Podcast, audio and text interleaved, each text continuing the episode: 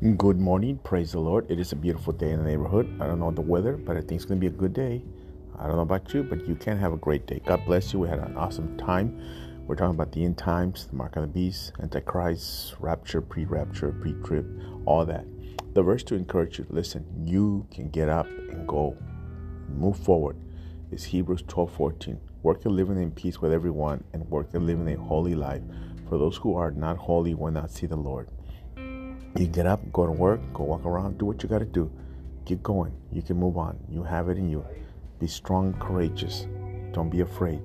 Be strong. God bless you. Have a wonderful day. Trust in the Lord and do what God's called you to do. Stop staying stuck in the mud. Don't be stuck in the mud.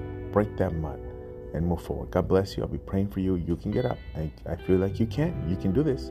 You got this, brother. You got this, sister. Do it now. God bless you. Have an awesome day.